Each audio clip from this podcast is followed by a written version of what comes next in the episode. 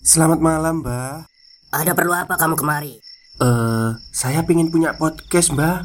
Biar pacar saya makin cinta sama saya. Loh, loh, loh. Mau bikin podcast kok tanya dukun? Sekarang kamu download aplikasi anchor dot f m. Di situ kamu bisa buat podcast gratis. Dan podcast kamu bisa didistribusikan ke platform manapun. Dan di aplikasi atau website anchor dot f m juga terdapat fitur-fitur yang memudahkan kamu untuk membuat podcast. Oh gitu ya, Mbak. Kalau gitu saya boleh minta password wifi-nya, Mbak. Buat apa? Buat download anchor dot f m, Mbak.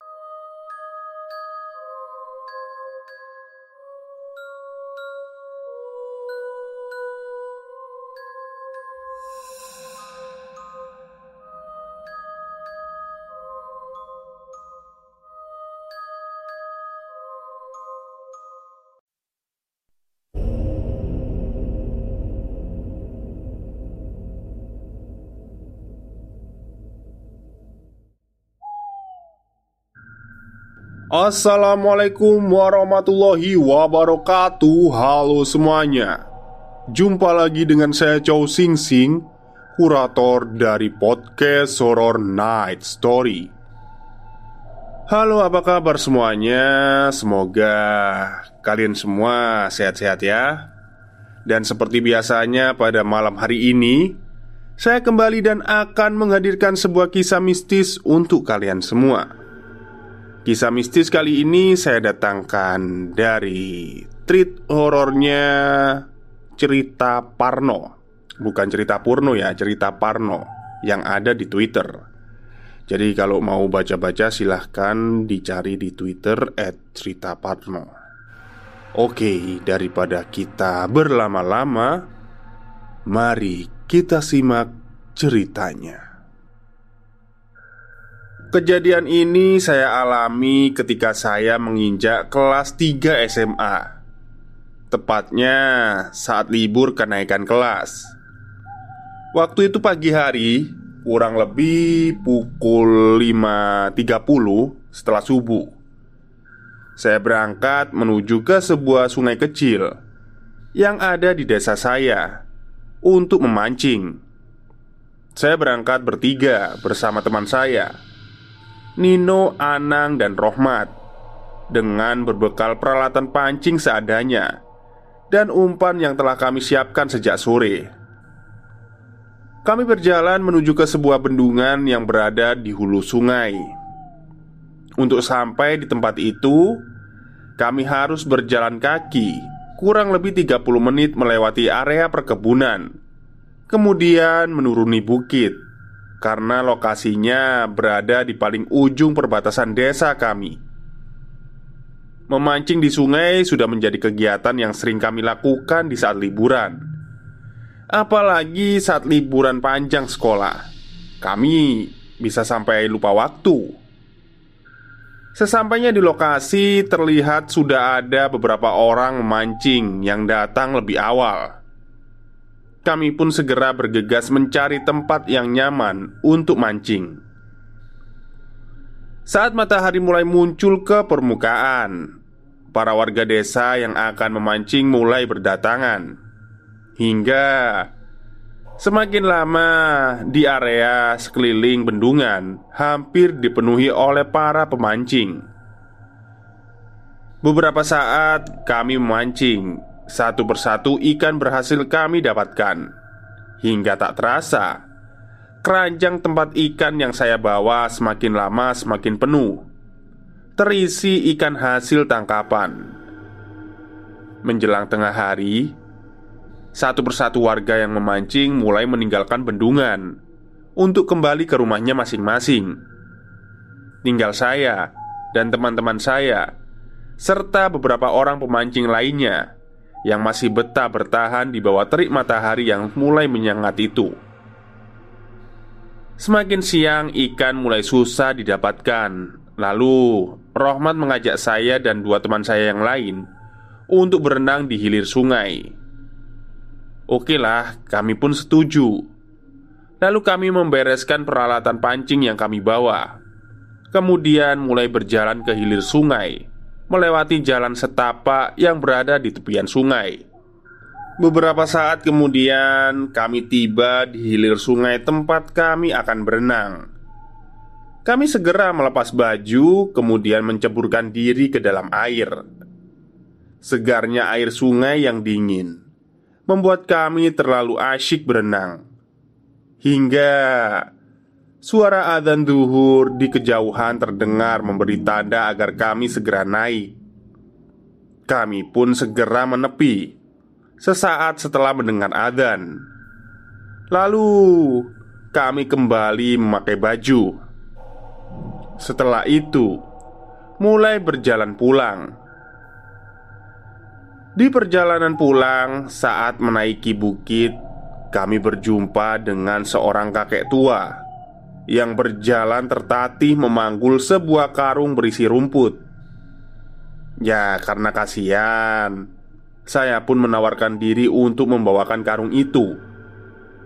"Mbah, sini saya bantu bawakan sampai ke atas," kata saya.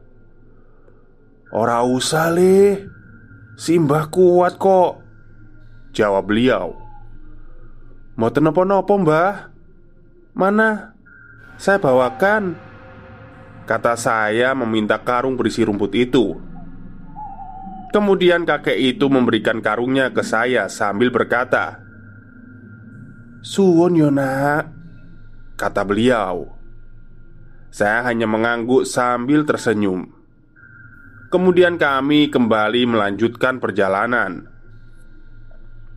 Sesampainya di atas, saya bertanya kepada Simba, "Kakek, rumahnya di mana?"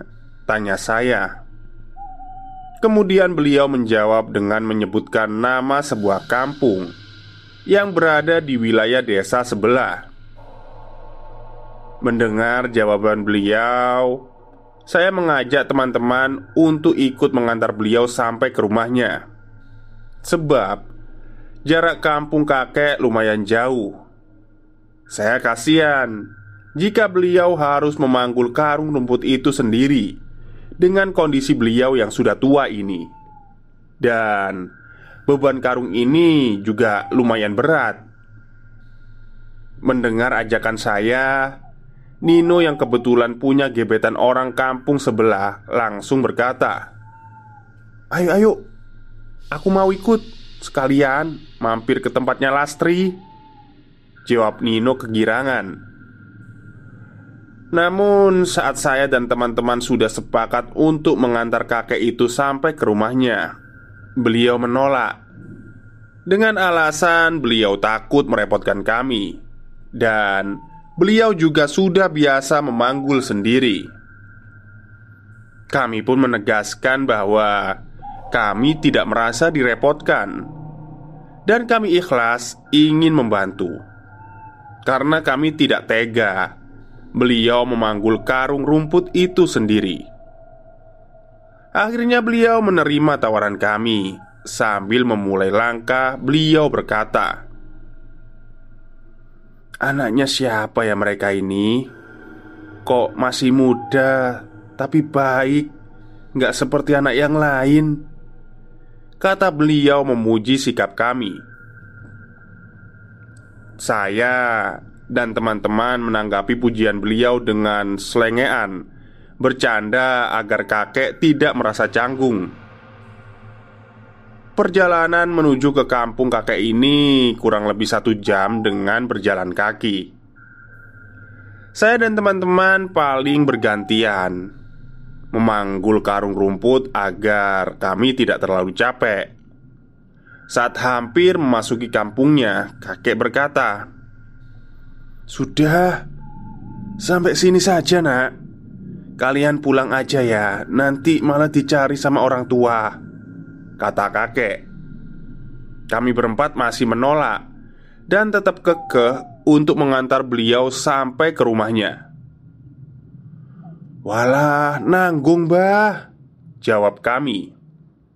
Lalu kami pun meneruskan perjalanan.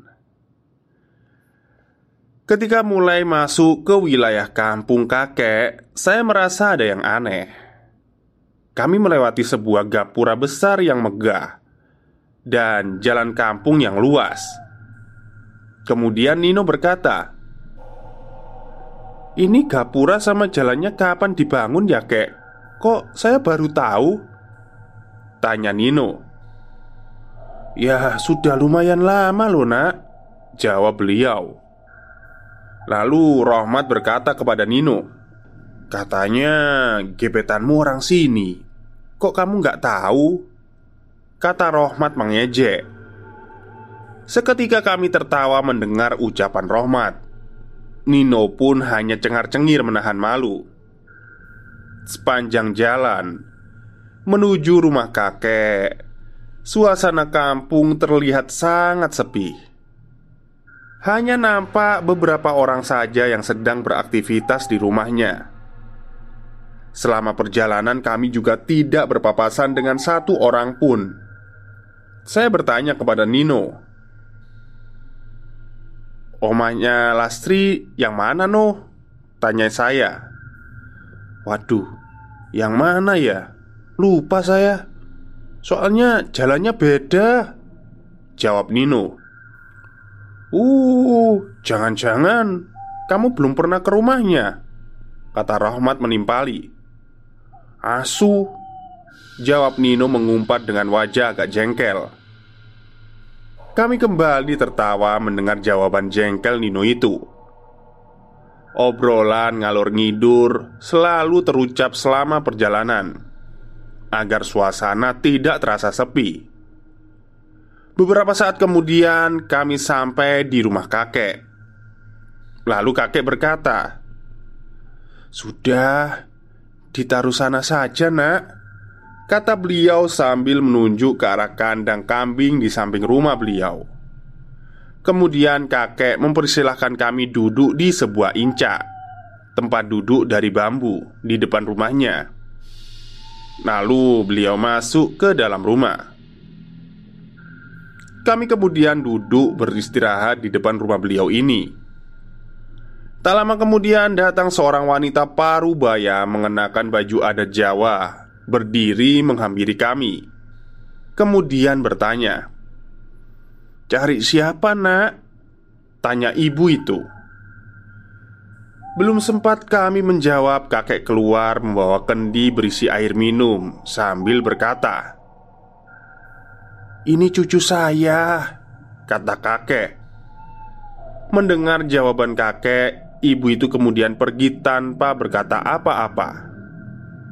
Sesaat setelah ibu itu pergi, kakek menuangkan air minum untuk kami dan berkata, "Kakek punyanya cuma ini, seadanya ya nak. Semoga bisa ngobatin rasa capeknya," kata beliau. Stop stop, kita break sebentar. Jadi gimana? Kalian pengen punya podcast seperti saya? Jangan pakai dukun, pakai Anchor. Download sekarang juga, gratis. Kami segera meminum air yang diberikan kakek. Lalu kami lanjut dengan obrolan sambil menikmati semilir angin melepas lelah. Di sela-sela obrolan kami, beberapa warga lalu lalang melewati jalan depan rumah kakek sambil menyapa. Sama seperti kehidupan di kampung dan desa pada umumnya. Hingga beberapa saat setelah kami merasa cukup istirahat, kami berempat pamitlah untuk pulang. Sambil bersalaman, kakek kembali mengucapkan terima kasih kepada kami. Setelah mengucap salam, kami segera berjalan meninggalkan rumah kakek untuk kembali ke rumah masing-masing. Di waktu perjalanan pulang inilah saya kembali merasakan ada suatu keanehan. Saat kami berjalan beberapa ratus meter meninggalkan rumah kakek, Nino mengajak kami untuk lewat depan rumah gebetannya. Dia penasaran karena merasa ada yang beda dari kampung ini. Saya dan teman-teman pun merasakan hal yang sama. Ya, akhirnya kami sepakat untuk berjalan-jalan dululah di kampung sambil mencari rumah gebetan Nino. Kami mulai berjalan, menyusuri setiap sudut jalan yang ada di kampung. dari jalan utama hingga gang kecil kami lewati. Sepanjang perjalanan, suasana kampung kembali terlihat sepi. Lebih sepi dibanding waktu kami berangkat. Seperti tidak ada kehidupan. Semua pintu rumah tertutup rapat dan tidak ada satu orang pun yang kami jumpai selama perjalanan. Hanya terlihat kepulan asap sisa bakaran sampah dedaunan yang berada di beberapa, di beberapa sudut rumah yang kami temui. Kami terus menyusuri jalanan kampung. Hampir semua sudut jalan telah kami lewati, namun rumah gebetan Nino tidak juga kami temukan. Kemudian Nino berkata, "Kok aku merasa asing ya di sini?" kata Nino. "Sama," jawab kami. Oh, oh, aku ay bingung. Padahal ini aku sering kesini loh," jawab Anang. Seketika aku teringat pada pengalaman saya waktu kecil. Ada cerita Alas Bandapati. Lalu tanpa menjelaskan apapun, saya segera mengajak teman-teman saya untuk segera meninggalkan kampung. Teman-teman saya pun paham dengan maksud saya. Kemudian kami segera berjalan menuju jalan utama penghubung antar kampung agar segera keluar dari kampung itu. Saat sampai pada jarak beberapa ratus meter sebelum gapura perbatasan kampung, kami melihat ada asap yang sangat tebal menyelimuti gapura hingga jalan di depan gapura hampir tidak terlihat. Entah dari mana asalnya asap itu. Kami kira hanya asap hasil bakaran sampah saja, karena sepanjang jalan juga kami beberapa kali melihat. Kami terus berjalan hingga kemudian melewati kepulan asap tebal yang menyelimuti gapura itu. Hingga sesaat setelah kami melewati gapura, hari berubah menjadi gelap. Jalan utama yang barusan kami lewati pun tidak ada. Hanya terlihat setapak kecil yang dikelilingi kebun jati dan semak belukar.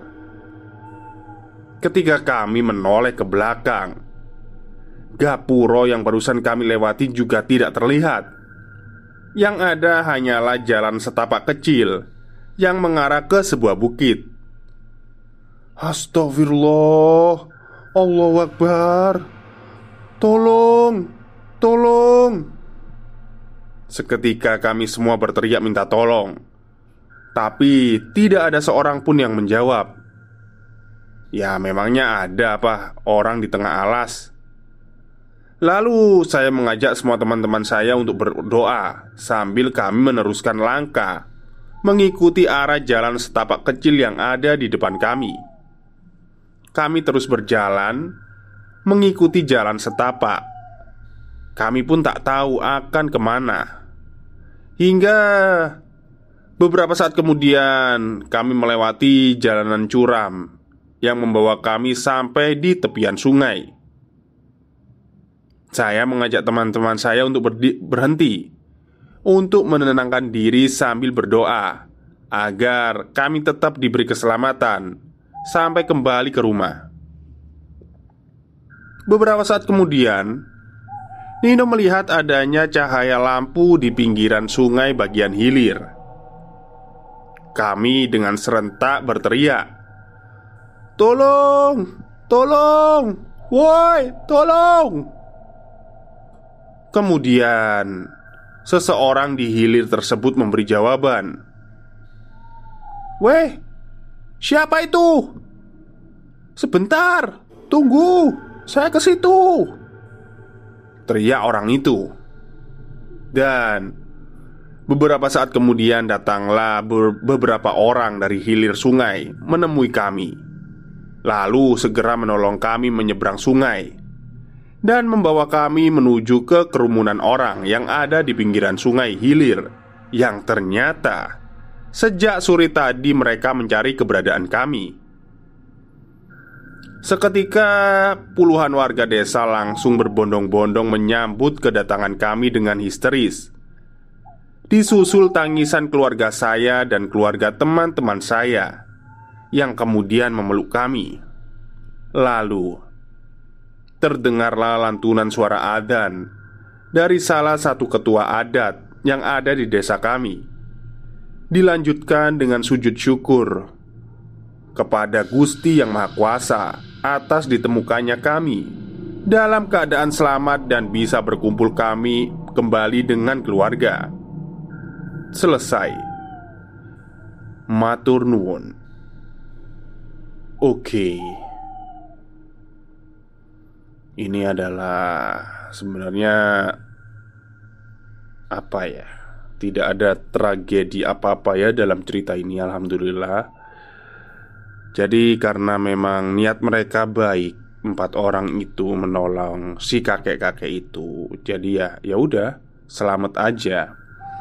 Tapi sebenarnya kakek-kakek itu tadi udah ngasih isyarat sih buat biar nggak ikut mereka, eh biar nggak ikut kakek-kakek itu tadi gitu loh. Tapi ya udahlah, mungkin karena tergugah ya hatinya, ingin menolong ya sudah gitu. Oke, mungkin itu saja cerita untuk malam hari ini. Kurang lebihnya saya mohon maaf. Wassalamualaikum warahmatullahi wabarakatuh.